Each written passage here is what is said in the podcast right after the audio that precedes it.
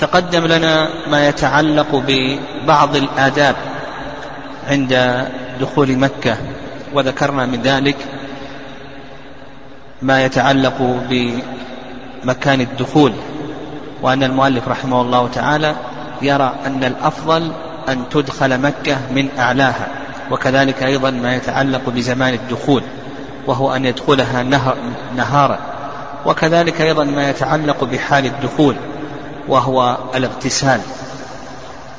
كذلك أيضا الدخول من باب بني شيبة وكذلك أيضا هل هناك ذكر خاص عند دخول المسجد الحرام إلى آخره؟ وتكلمنا أيضا عن آه، آه، بعض السنن آه، المتعلقة بطواف القدوم وأن هناك سنتين خاصتين بطواف القدوم هما الإطباع والرمل. كذلك أيضا تقدم لنا مراتب استلام الحجر الأسود. وذكرنا أن مراتب استلام الحجر الأسود أربع مراتب. المرتبة الأولى أن يستلم الحجر الأسود بأن يمسحه بيده اليمنى ثم بعد ذلك يقبله بأن يضع شفتيه عليه ثم بعد ذلك يسجد عليه يضع جبهته وأنفه عليه. هذه المرتبة الأولى وذكرنا أن الإمام مالك رحمه الله خالف فيما يتعلق بالتقبيل والسجود. المرتبة الثانية إذا لم يتمكن من ذلك فإنه يستلم الحجر الأسود بيمينه بمعنى أنه يمسحه بيمينه ثم يقبل يده. المرتبة الثالثة أن يستلمه بشيء ثم بعد ذلك يقبل هذا الشيء المرتبة الرابعة أن يشير إليه بيده اليمنى بأن يلتفت إليه ويشير إليه بيده اليمنى. هذه المراتب الأربع. قال المؤلف رحمه الله تعالى فإن شق اللمس أشار إليه. يعني إذا شق أن يستلمه. يقول المؤلف رحمه الله تعالى فإنه يشير إليه ودليل ذلك حديث ابن عباس رضي الله تعالى عنهما أن النبي صلى الله عليه وسلم طاف على بعير فلما أتى الحجر أشار إليه بشيء في يده وكبر. لما أتى الحجر أشار إليه بشيء في يده وكبر. كما سلف أن ذكرنا أن البدل له حكم المبدل وأن الإشارة لها حكم الاستلام. وعلى هذا إذا أراد أن يشير فإنه يتوجه إلى الحجر. وهكذا الوارد عن الصحابة رضي الله تعالى عنهم بإسناد صحيح. الالتفات إلى الحجر الأسود أثناء الإشارة. قال ويقول ما ورد. يقول ما ورد. الوارد الثابت في السنة هو التكبير. هذا الذي ورد. كما تقدم في حديث ابن عباس رضي الله تعالى عنهما الله أكبر. وكذلك أيضا ورد عن ابن عمر بإسناد صحيح التسمية مع التكبير. نعم التسمية مع التكبير. وأما قول اللهم إيمانا بك وتصديقا بكتابك ووفاء بعهدك واتباعا لسنة نبيك محمد صلى الله عليه وسلم فهذا الذكر روي مرفوعا وموقوفا ولا يثبت منه شيء. نعم لا يثبت منه شيء. وعلى هذا مع أن العلماء رحمهم الله تعالى يقولون بأن هذا الذكر يقال في الشوط الأول. وأما بقية الأشواط فإنه يقتصر على التكبير. على كل حال قول اللهم إيمانا بك وتصديقا بكتابك إلى آخره هذا روي مرفوعا للنبي صلى الله عليه وسلم. وروي موقوفا على بعض الصحابة كابن عمر رضي الله تعالى عنه وعلي بن أبي طالب رضي الله تعالى عنه وروي مرفوعا من حديث ابن عباس رضي الله تعالى عنهما وهذا الذكر لا, لا, لا يثبت فيه شيء عن النبي صلى الله عليه وسلم. قال ويجعل البيت عن يساره.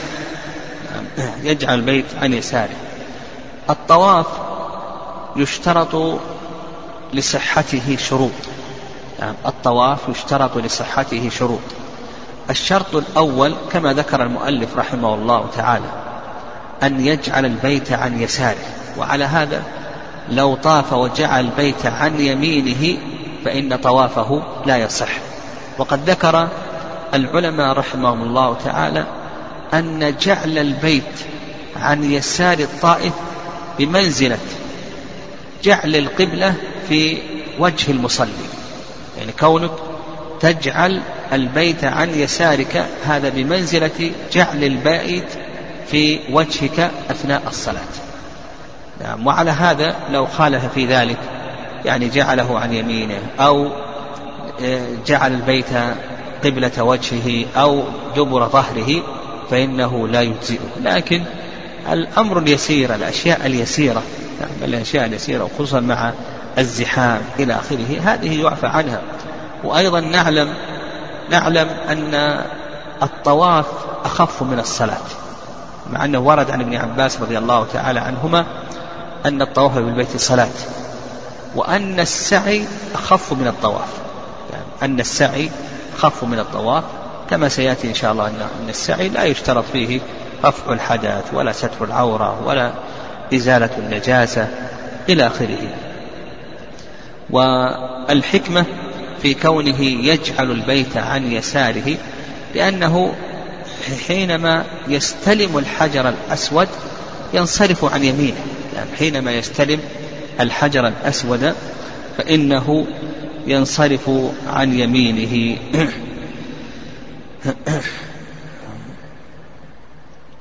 فإذا انصرف عن يمينه وجعل الكعبة عن يساره فقد قدم وجه الكعبة على دبرها. الحكمة من ذلك أنه يستلم الحجر الأسود ثم بعد ذلك ينصرف عن يمينه ويجعل البيت عن يساره. وحينئذ يكون قدم وجه البيت على دبره. وأيضا قال العلماء رحمهم الله تعالى الحركة الدورية تعتمد فيها اليمنى على اليسرى. قال ويطوف سبعا. هذا الشرط الثاني. يعني الشرط الثاني اشترط أن يطوف سبعة أشواط كاملة. يعني اشترط أن يطوف سبعة أشواط كاملة. فإن أخل بشيء من شوط من الأشواط فإنه لا يجزئه. لأن النبي صلى الله عليه وسلم طاف سبعة أشواط كاملة وأمر بذلك أيضا أمر النبي صلى الله عليه وسلم بذلك. أمر بالطواف سبعا كما في حديث أبي موسى رضي الله تعالى عنه وغير ذلك من الأحاديث. فلا بد أن يطوف سبعة كاملة من الحجر الأسود إلى الحجر الأسود. قال المؤلف يرمل الأفق في هذا الطواف ثلاثا ثم يمشي أربعا. الرمل هذا هو السنة الثانية من سنن طواف القدوم. والرمل هو الإسراع في المشي مع مقاربة الخطى. الإسراع في المشي مع مقاربة الخطى. والرمل تحته مسائل. يعني المسألة الأولى هل يرمل من الحجر الأسود إلى الحجر الأسود؟ أو أنه يرمل آه، ويمشي ما بين الركنين. يعني هل يرمل من الحجر إلى الحجر أو أنه يرمل ويمشي ما بين الركنين؟ النبي صلى الله عليه وسلم في عمرة القضية أمر الصحابة رضي الله تعالى عنهم أن يرملوا في جميع الشوط وأن يمشوا ما بين الركن الأسود والركن اليماني يمشون مشيا. وذلك أنهم يختفون عن كفار قريش يعني أن يختفون عن كفار قريش. هذا كان في عمرة القضية كما جاء في حديث ابن عباس رضي الله تعالى عنهما في الصحيحين. وعمرة القضية هجرة. وأما في حجة الوداع فإن النبي صلى الله عليه وسلم رمل من الحجر الأسود إلى الحجر الأسود. وعلى هذا نقول المشروع أن يرمل من الحجر الأسود إلى الحجر الأسود ويكون المشي بين الركنين يكون منسوخا بما ثبت عن النبي صلى الله عليه وسلم من رمله ما بين الحجر إلى الحجر في حجة الوداع. والحكمة من الرمل هي أن يتذكر المسلمون أن يتذكر المسلم بهذا الرمل نعمة الله عليه حيث كثرهم وقواهم بعد القلة والضعف. وقال المؤلف رحمه الله تعالى يرمل الأفق يفهم من كلامه أن المكي لا يرمل. يعني أن المكي لا يرمل وهذا ما ذهب إليه الحنابلة وكذلك أيضا المالكية والرأي الثاني رأي الشافعية والحنفية أن المكي يرمل يعني أن المكي يرمل والصواب في هذه المسألة وما ذهب إليه الحنابلة والمالكية وأن الرمل لا يكون لأهل مكة.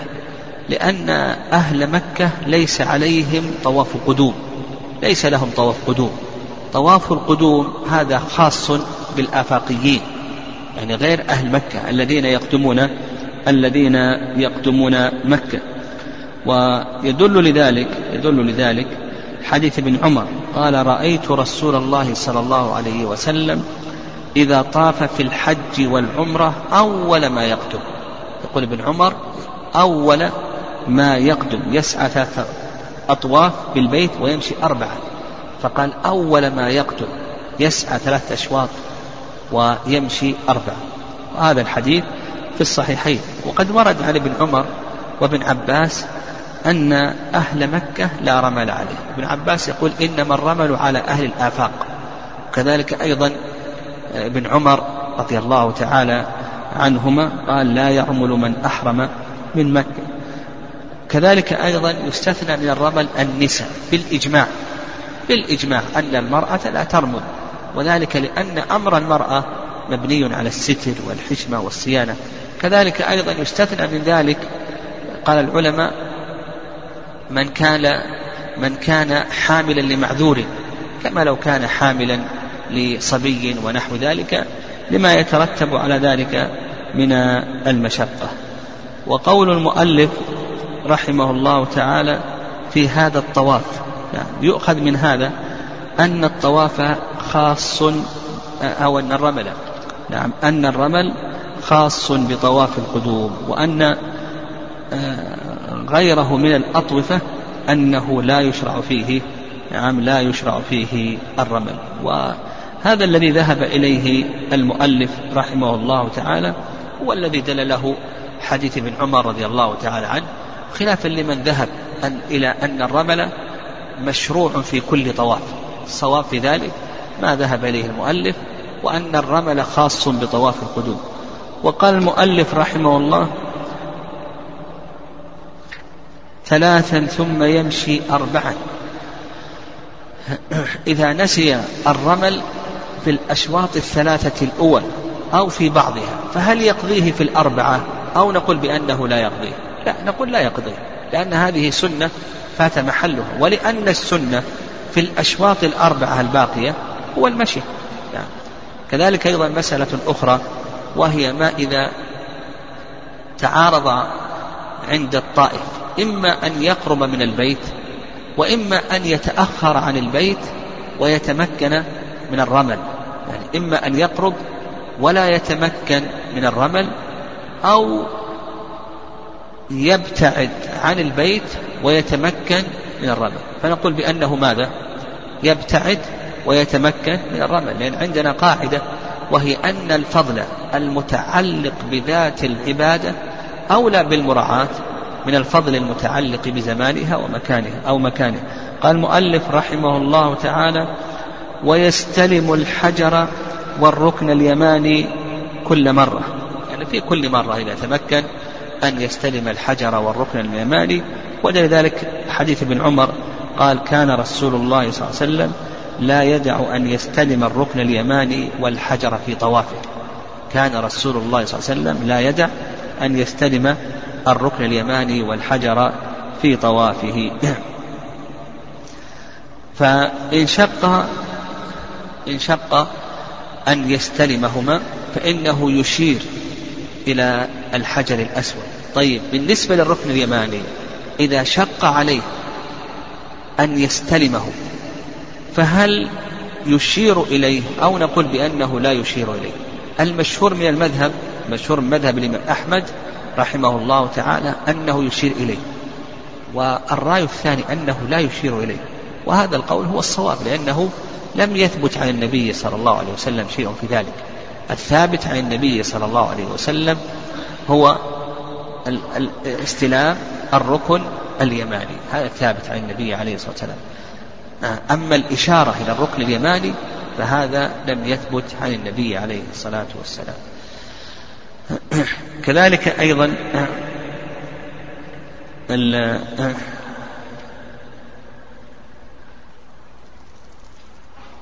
كذلك أيضا بالنسبة للبقية أو, أو بالنسبة للركنين البقيين. يعني عندنا الركنان اليمانيان الحجر الأسود والركن اليماني. يشرع استلامهما. إذا شق أن يستلمهما فإنه يشير إلى الحجر الأسود وأما الركن اليماني فإنه لا يشير إليه. أما بالنسبة للركنين الشاميين فإنه لا يشرع أن يستلمهما. ولهذا أنكر ابن عباس رضي الله تعالى عنهما على معاوية لما قدم معاوية وجعل يستلم جميع الأركان فأنكر عليه ابن عباس فقال معاوية ليس من البيت شيء مهجور. فقال ابن عباس رضي الله تعالى عنهما آه لقد كان لكم في رسول الله أسوة حسنة ولم أرى رسول الله صلى الله عليه وسلم يستلم إلا الركنين اليمانيين لأن الركنين اليمانيين هما على قواعد إبراهيم وأما بالنسبة للركنين الشاميين فليس على قواعد إبراهيم ولهذا ترك النبي صلى الله عليه وسلم استلامهما. قال ومن ترك شيئا من الطواف أو لم ينوي تقدم الكلام على هذه المسألة وذكرنا أن الشرط الثاني من شروط آه، صحة الطواف أن يطوف سبعة أشواط كاملة. وهذا كما ذكرنا دل له آه، فعل النبي صلى الله عليه وسلم. قال خذوا عني مناسككم. والإجماع قائم على ذلك. قال أو لم ينوي. هذا الشرط الثالث. هذا الشرط الثالث لم ينوي الطواف. والطواف تحته نيتان النية الأولى النية العامة. هذه شرط. بالإجماع لا إشكال فيها.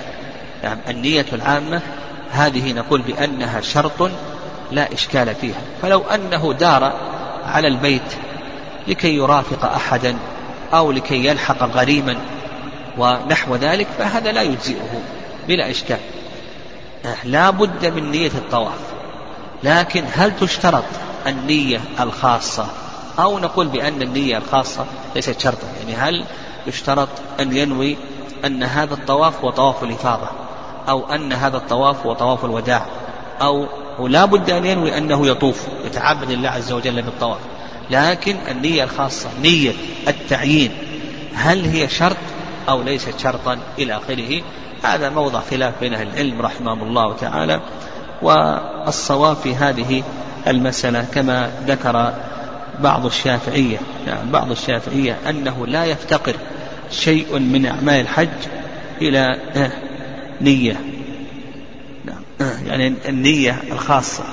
النية الخاصة أنه ليست شرطا. نية تخصه. وهذا هو الذي رجحه الشوكاني رحمه الله تعالى الشنقيطي.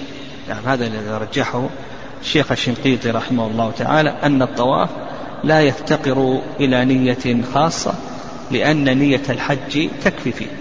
قال المؤلف رحمه الله تعالى أو نسكه يعني إذا أحرم مطلقا يصح أن يحرم مطلقا. يعني في الميقات يصح أن يقول لبيك اللهم لبيك ولا يعين لا يعين لا تمتعا ولا إفرادا ولا قرانا فيصح أن يحرم وأن يطلق. ثم إذا جاء إلى مكة عين النسك الذي يريد. هل يريد التمتع؟ هل يريد الإفراد؟ هل يريد القران إلى آخره؟ فلو أنه طاف وهو لم يعين النسك يقول لك المؤلف رحمه الله تعالى لا يصح طوافه لا بد أن يعين أول. وهذا هو الشرط الرابع أن يعين النسك قبل أن يشرع في الطواف. قال المؤلف رحمه الله أو طاف على الشادروان نعم. الشادروان إذا طاف عليه. الشادروان هو ما فضل عن جدار الكعبة. نعم هو ما فضل عن جدار الكعبة. فهل آه، آه، يصح الطواف عليه أو لا يصح الطواف عليه؟ هذا الكلام كان في الزمن السابق. كان في الزمن السابق. الشادروان كان مسطح. يعني مسطح يعني بإمكانك أنك تصعد عليه وتمشي عليه. أما الآن فإنه الآن مسنم. الآن ما تتمكن أنك تصعد عليه. يعني جاء بعض الخلفاء وجعله مسنما. نعم جعله مسنما. أما كان في الزمن السابق فإنه كان كان مسطحا بحيث أن الطائف يستطيع أن يمشي عليه. ف يعني الآن الخلاف هذا الخلاف هذا كان في الزمن السابق. وهذا الخلاف يعني الطواف على الشذوان هل يصح أو لا يصح؟ هذا مبني على هذا الشذروان. هل هو من البيت؟ نعم هل هو من البيت؟ أو أنه عماد للبيت ليس من البيت. شيخ الإسلام تيمية رحمه الله يقول بأنه ليس من الكعبة وإنما بني عماد لجدار الكعبة. وعلى هذا يقول لو أنه طاف عليه فإن الطواف صحيح. والرأي الثاني الذي ذهب إليه الفقهاء رحمهم الله يقول يجعلونه من البيت. يعني يقولون هو ما فضل عن جدار الكعبة يجعلونه من البيت. وإذا كان كذلك فإنه لا يصح لك أن تطوف عليه. شيخ الإسلام لا يرى أن الشاذروان من البيت بخلاف الفقهاء رحمهم الله تعالى فإنهم يرون أنه من البيت. قال أو جدار الحجر. نعم إذا طاف على جدار الحجر يقول المؤلف رحمه الله تعالى لا يصح لأن النبي صلى الله عليه وسلم طاف من وراء الحجر وقال خذوا عني مناسككم. ويدل لذلك أيضا أن الله سبحانه وتعالى قال وليطوفوا بالبيت العتيق. نعم. وإذا طاف من داخل الحجر فلم يطف. بالبيت العتيق. لكن قول المؤلف رحمه الله تعالى أو جدار الحجر إلى آخره. شيخ الإسلام تيمية رحمه الله تعالى يعني ما هو حد الحجر؟ يعني ما هو حد الحجر؟ الفقهاء يقولون بأن حد الحجر ما يقرب من سبعة أشواط. الحجر حده ما يقرب من من سبعة أذرع. ما يقرب من سبعة أذرع شيخ الإسلام تيمية رحمه الله ضبط المسألة. قال بأن الجدار داخل الكعبة حتى يبدأ الانحناء. فإذا بدأ انحناء الجدار فإنه خارج خارج من الكعبة. وهذا الحجر سمي بهذا الحجر يعني هذا الجدار الصغير الموجود يعني حجر أن قريشا قريش لما بنت الكعبة جمعت ما طاب من أموالها ولم تتمكن من إكمال جميع البيت. فجعلوا هذا الجدار القصير المحجر علامة على ما فضل من البيت ولم يبن. وأما تسميته بحجر إسماعيل إلى آخره فهذه التسمية ليس عليها دليل. يعني هذه التسمية ليس عليها دليل وإنما هذا يعني لا أصل لها وإنما هذا الجدار جدار الحجر لما فضل آه، هذا الجزء من البيت ولم يبنى جعل هذا الجدار. يعني جعل هذا الجدار علامة على ما تبقى من البيت. والنبي صلى الله عليه وسلم هم أن يهدم الكعبة وأن يبنيها على قواعد إبراهيم لكنه آه، خشي من افتتان الناس لأن الناس كانوا حديث عهد بإسلام وهذا من رحمة الله عز وجل من رحمته. الآن الذي يريد أن يصلي في الكعبة يصلي في الحجر المجال مفتوح.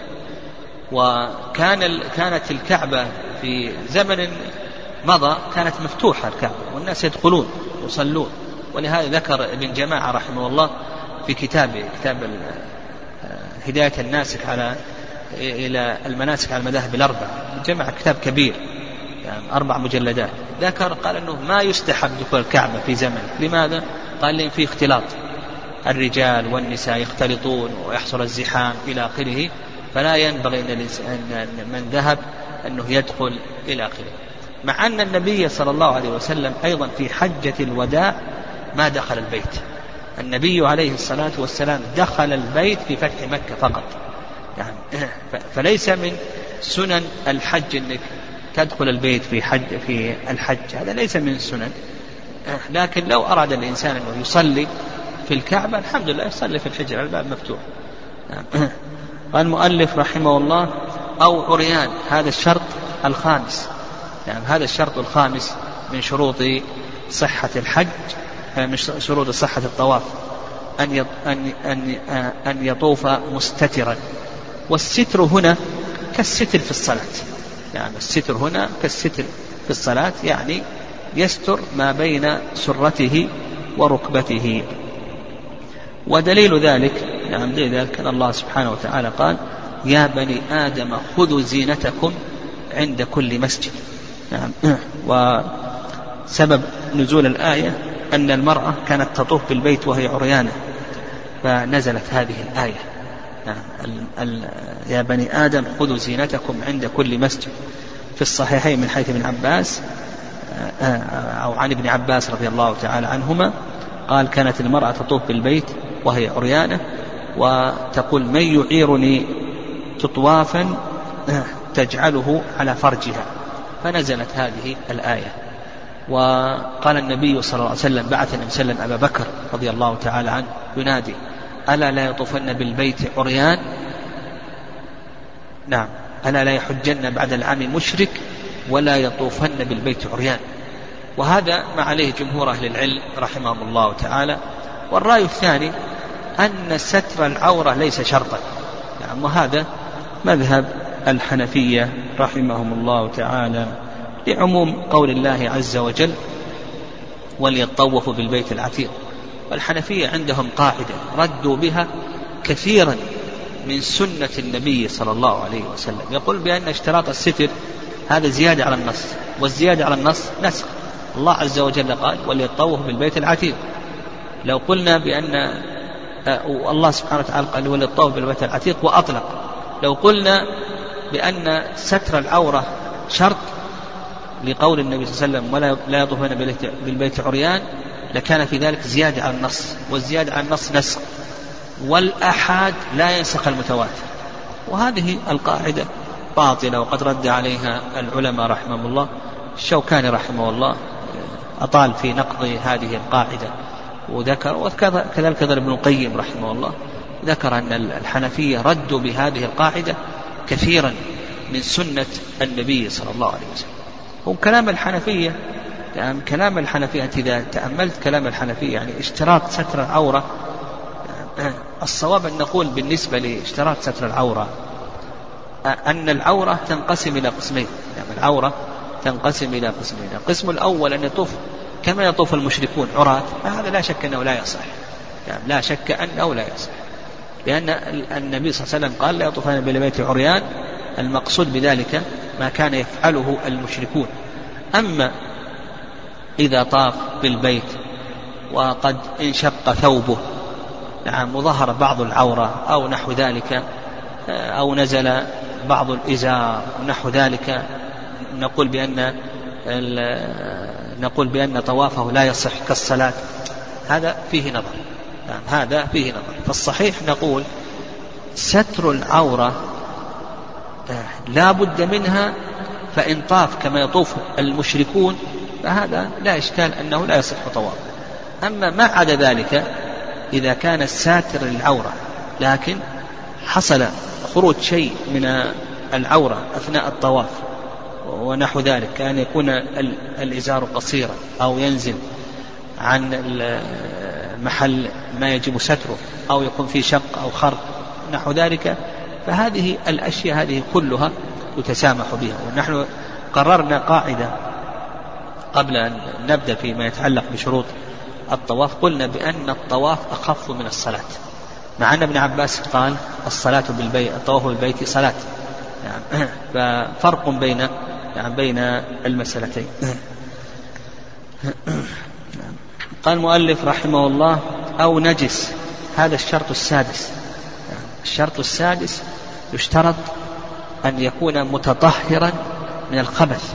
وعلى هذا لو كان على بدنه أو على ثوبه نجاسة فإن طوافه لا يصح. وهذا ما عليه جمهور أهل العلم رحمهم الله. ويستدلون بما يروى مرفوعا وورد عن ابن عباس موقوفا الطواف ببيت الصلاة. قالوا صلاة وما دام أنه صلاة فالصلاة أيضا لا بد فيها من اجتناب النجاسة. فكذلك أيضا الطواف.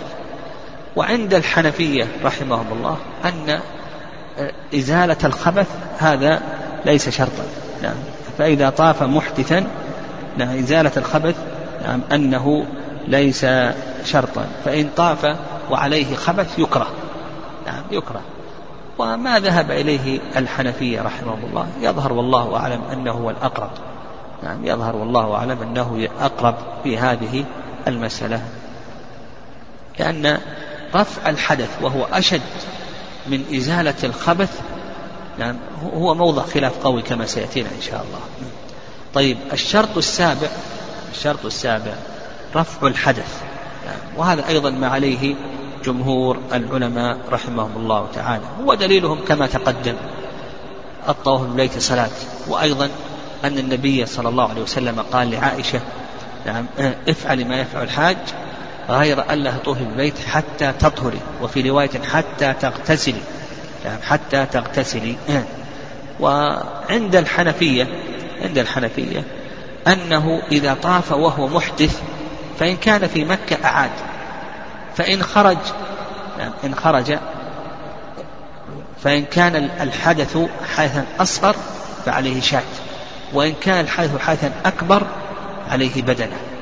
نعم هم يقولون ما دام في مكة فإنه يعيد ولا شيء عليه. لكن لو خرج فإن كان حدثه أصغر فعليه شاة وإن كان حدثه أكبر فعليه بدنة وعند شيخ الإسلام تيمية رحمه الله أن الطواف بالبيت لا تشترط له الطهارة. نعم لا تشترط له الطهارة. وقال بأن النبي صلى الله عليه وسلم حج معه الخلق العظيم. ولم يحفظ عن النبي صلى الله عليه وسلم أنه قال لا طواف إلا بطهارة كما قال في الصلاة لا يقبل الله صلاة أحدكم إذا أحدث حتى يتوضأ. الذي حفظ عن النبي صلى الله عليه وسلم كما في الصحيحين من حيث عائشة أن النبي صلى الله عليه وسلم أول ما قدم بدأ فتوضأ ثم طاف. فنقول يستحب للمسلم أن يبدأ وأن يتوضأ وأن يطوف إلى آخره. وأما قول النبي صلى الله عليه وسلم لعائشة رضي الله تعالى عنها افعلي ما يفعل الحاج غير أن تطوفي بالبيت حتى تطهري إلى آخره. قال شيخ الإسلام هذا لأن الحائض ممنوعة من دخول المسجد. يعني يرى أن الحائض يعني منعت الحائض لكونها لأن لكونها حائضة. يعني لا لا لكون الحدث أو رفع الحدث من شروط صحة الطواف. والأحوط للمسلم الأحوط للمسلم أنه يتطهر. أنه يتطهر اقتداء بالنبي صلى الله عليه وسلم وخروجا من الخلاف. لكن قد يسبقه الحدث. الإنسان خصوصا في أوقات الزحام قد يسبقه الحدث وقد ينسى رفع الحدث إلى آخره. فمثل هذا يعني الأمر بأن يرجع وأن يعيد إلى آخره. هذا فيه كلفة وفيه مشقة إلى آخره. فلا يظهر والله أعلم. قال المؤلف رحمه الله تعالى ثم يصلي ركعتين. بقي الحقيقة من شروط صحة الطواف. بقي من شروط صحة الطواف. ذكرنا سبعة شروط. من شروط صحة الطواف التوالي. التوالي بين الأشواط. سبق أن أشرنا إلى قاعدة وهي أن كل عبادة مركبة من أجزاء أنه لا بد فيها من أمرين الترتيب والتوالي لكي تكون على وفق سنة النبي صلى الله عليه وسلم. وكذلك أيضا المشي مع القدرة. كذلك أيضا المشي مع القدرة. لأن النبي صلى الله عليه وسلم طاف ماشيا. نعم طاف ماشيا. وهذا موضع خلاف بين أهل العلم رحمه الله. المشهور من المذهب أنه لا بد من المشي. وقد ورد عن عمر رضي الله تعالى عنه بإسناد صحيح المنع من السعي راكبا. كذلك أيضا ورد عن عائشة رضي الله تعالى عنها أنها كرهت ذلك وهذا في السعي يعني هذا في السعي فالطواف من باب أولى. ف... ولأن النبي صلى الله عليه وسلم طاف ماشيا لكن النبي صلى الله عليه وسلم ركب ركب لما احتاج إلى الركوب لكي يشرف على الناس ولكي يراه الناس إلى آخره. فالمشهور من المذهب أنه لا بد من المشي والرأي الثاني أنه يكفي آه، حتى لو طاف راكبا أن هذا جائز ولا بأس به لكن يظهر والله أعلم أن الطواف راكبا إنما هو عند الحاجة. يعني عند الحاجة. لكن إذا كان الإنسان لا يحتاج فإنه يمشي على رجليه.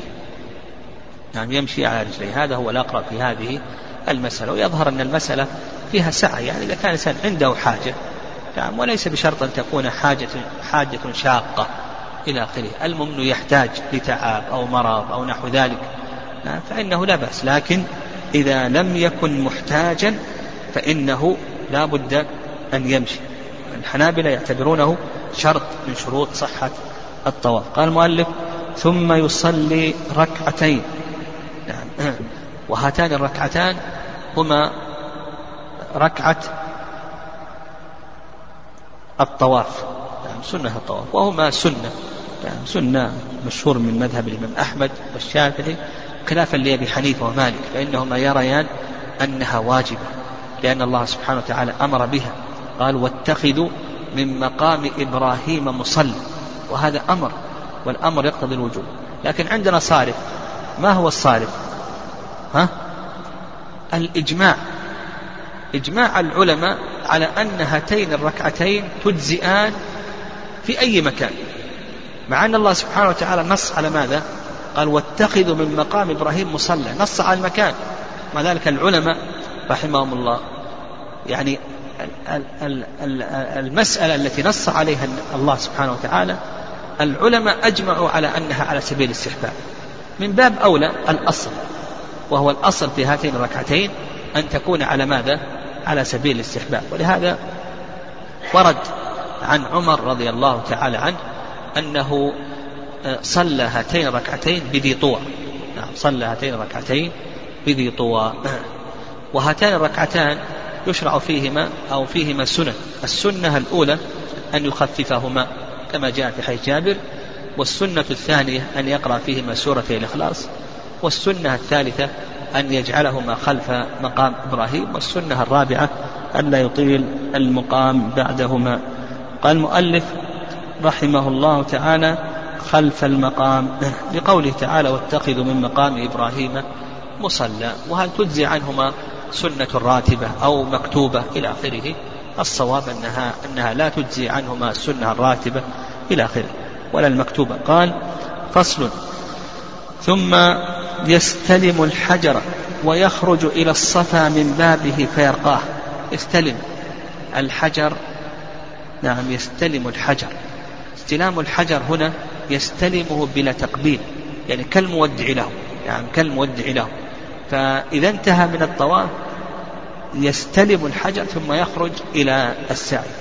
وقد وقد ذكر العلماء رحمهم الله أن استلام الحجر خارج الطواف إنما يكون بعد طواف يعقبه سعي. يعني يعقبه سعي استلام الحجر بعد في غير الطواف. استلام الحجر يعني استلام الحجر له حالتان. الحالة الأولى الحالة الأولى في أثناء الطواف. هذا ظاهر. تقدمت الأدلة. الحالة الثانية بعد الطواف خارج الطواف بعد أن يصلي ركعتين. قال العلماء يستلمه بعد طواف يعقبه ساعة. هكذا هذا الذي دلت له السنة. وعلى هذا عمل الناس اليوم. في غير الطواف يقول أذهب وأستلم الحجر. هل هو موافق للسنة وليس موافقا؟ هذا نقول هذا ما ورد له دليل إلا أنه وارد عن ابن عمر. يعني هذا ثابت عن ابن عمر رضي الله تعالى عنه عنهما أنه كان يفعل ذلك. يعني هذا ثابت عن ابن عمر رضي الله تعالى عنهما أنه كان يفعل ذلك. لكن إذا تأملت السنة تجد أن السنة استلام الحجر إنما يكون داخل الطواف أو يكون بعد طواف يعقبه سعي كما جاء في حديث جابر. قال ويخرج إلى الصفا من بابه هذا كان في الزمن السابق هذا. كان في الزمن السابق. يعني كان في الزمن السابق. المسعى خارج خارج المسجد. المسعى خارج المسجد. ويخرجون للمسعى. يعني من باب الصفا. باب يسمى باب الصفا. وبينه وبين المسعى محلات تجارية وبيوت ونحو ذلك. هذا كان في الزمن السابق. قال المؤلف رحمه الله فيرقاه يعني كما فعل النبي صلى الله عليه وسلم ويكبر ثلاثة. يقول الله أكبر يعني يرقى ويرفع يديه يعني يستقبل القبلة يعني يستقبل القبلة وحتى يرى البيت ويرقى الصفا ويستقبل القبلة حتى يرى البيت ويرفع يديه ويكبر ثلاثة. الله أكبر الله أكبر الله أكبر. هذا ثابت عن ابن عمر بإسناد صحيح أنه كان يفعل ذلك. ثم بعد ذلك يقول لا إله إلا الله وحده لا شريك له له الملك وله الحمد وهو على كل شيء قدير. أنجز وعده ونصر عبده وهزم الأحزاب وحده. ثم بعد ذلك يعيد هذا الذكر ثم يدعو نعم ثم يدعو. ثم بعد ذلك يعيد هذا الذكر. ثم يدعو يعني يعيد الذكر ثلاث مرات ويدعو بين ذلك. نعم يدعو بين ذلك مرتين. قال المؤلف رحمه الله تعالى ويكبر ثلاثا ويقول ما ورد ثم ينزل ماشيا إلى العلم الأول ثم يسعى سعيا شديدا إلى الآخر ثم يمشي ويرقى المروة. وقول المؤلف رحمه الله تعالى ثم ينزل ماشيا إلى آخره. المشي هل هو شرط من شروط صحة السعي أو أنه يجوز أن يركب؟ يعني يجوز أن يركب. تقدم أن المشهور من مذهب الإمام أحمد رحمه الله أنه لا بد من المشي في الطواف. فكذلك أيضا يقولون لا بد من المشي في السعي إلا لعذر. الحنابلة يقول لا بد أن يمشي في الطواف وكذلك أيضا لا بد أن يمشي في السعي. وعند الشافعية رحمهم الله تعالى أنه لو طاف راكبا فإن هذا يجزئ. يعني طاف راكبا فإنه يجزئ. وكما فهمنا فيما تقدم أن السعي أخف من الطواف. يعني والنبي صلى الله عليه وسلم سعى وركب. يعني مشى وركب. مشى وركب. فالأحوط أن يمشي أن يمشي. لكن لو ركب صار لعذر نحو ذلك. يعني لو ركب فإن سعيه صحيح إن شاء الله. يعني لعذر إذا ركب. لكن إذا لم يكن هناك عذر فالأحوط يعني الأحوط أنه يمشي. وكما تقدم أن عمر منع من الركوب في السعي. كذلك أيضا عائشة رضي الله تعالى عنها كرهت آه، الركوب في السعي. يعني لا شك أن عمر له سنة متبعة فنقول الأحوط أنه ما يمشي إلا لعذر. قال إلى العلم الأول يعني آه، يقول العلماء إذا بقي بينه وبين العلم الأول مقدار ستة أذرع يعني ثم يسعى سعيا شديدا إلى الآخر فيسعى ما بين العلمين سعيا شديدا. قال ثم يمشي ويرقى المروة ويقول ما قاله على الصفا. كما تقدم يرفع يديه ويستقبل القبلة ويكبر ثلاثا ويهلل ويدعو الله عز وجل بين هذا الذكر مرتين ويذكر الذكر ثلاث مرات. قال ويقول ما قاله على الصفا ثم ينزل. فيمشي في موضع مشيه ويسعى في موضع سعيه إلى الصفا يفعل ذلك سبعا ذهابه سعية ورجوعه سعية. يعني ذهابه سعية ورجوعه سعية. هذا باتفاق الأئمة رحمهم الله تعالى. قال فإن بدأ بالمروة سقط الشوط الأول. هذا هو الشرط الثاني. الشرط الأول كما سلف لنا المشي.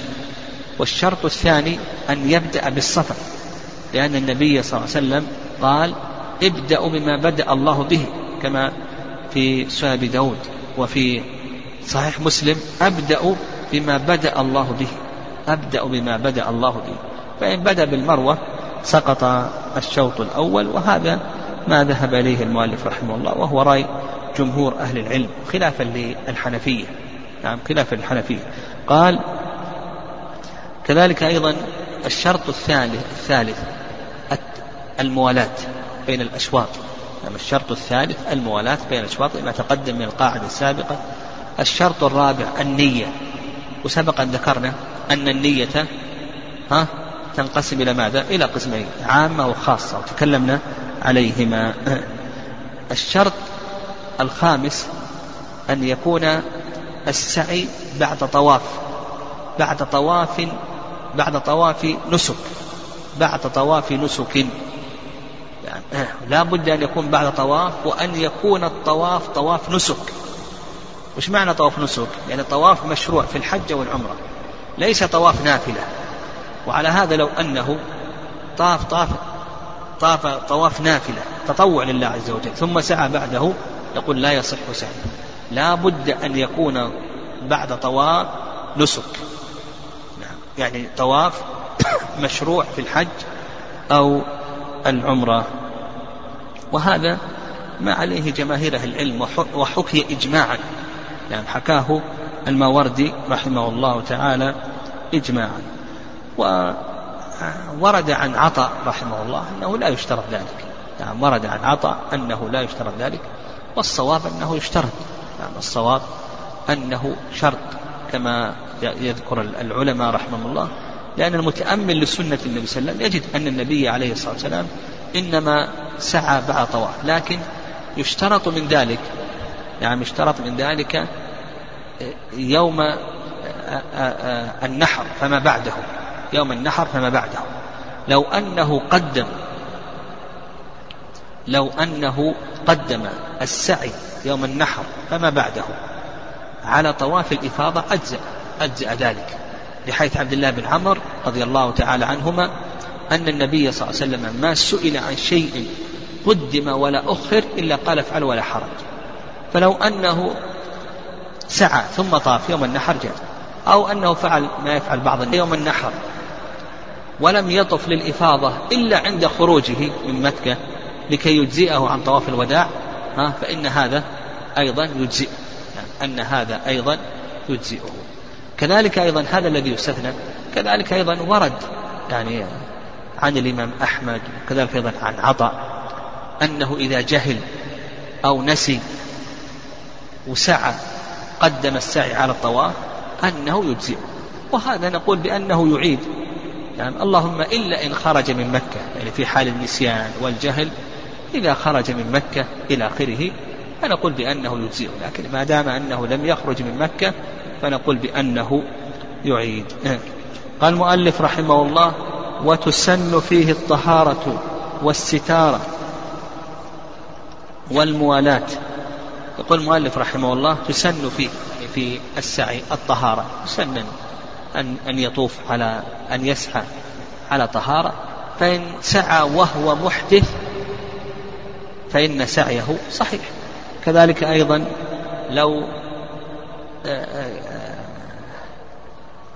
آه، سعى ولم يستتر الستر الكامل فإن سعيه صحيح السعي صحيح. كما لو كان ثوبه مشقوقا أو نحو ذلك فنقول السعي صحيح. كذلك أيضا اجتناب الخبث لو أنه سعى وعلى ثيابه خبث فنقول بأن سعيه يقول بأن سعيه صحيح. وهذا يدل كما تقدم لنا أن السعي أخف من أي شيء؟ أخف من الطواف ويدل لذلك حيث عائشة رضي الله تعالى عنها أن النبي صلى الله عليه وسلم قال افعلي ما يفعل الحاج غير ألا تطوفي بالبيت. نعم. ومما يفعل الحاج السعي. نعم. افعل ما يفعل الحاج غير أن لا تطوفي بالبيت. ومما يفعله الحاج السعي. قال والموالاة. نعم. الموالاة المقصود هنا الموالاة بين الطواف والسعي. المقصود الموالاة بين الطواف والسعي. وعلى هذا على هذا لو أنه طاف في يوم وسعى في يوم آخر نقول بأن هذا مجزئ. نقول بأن هذا مجزئ.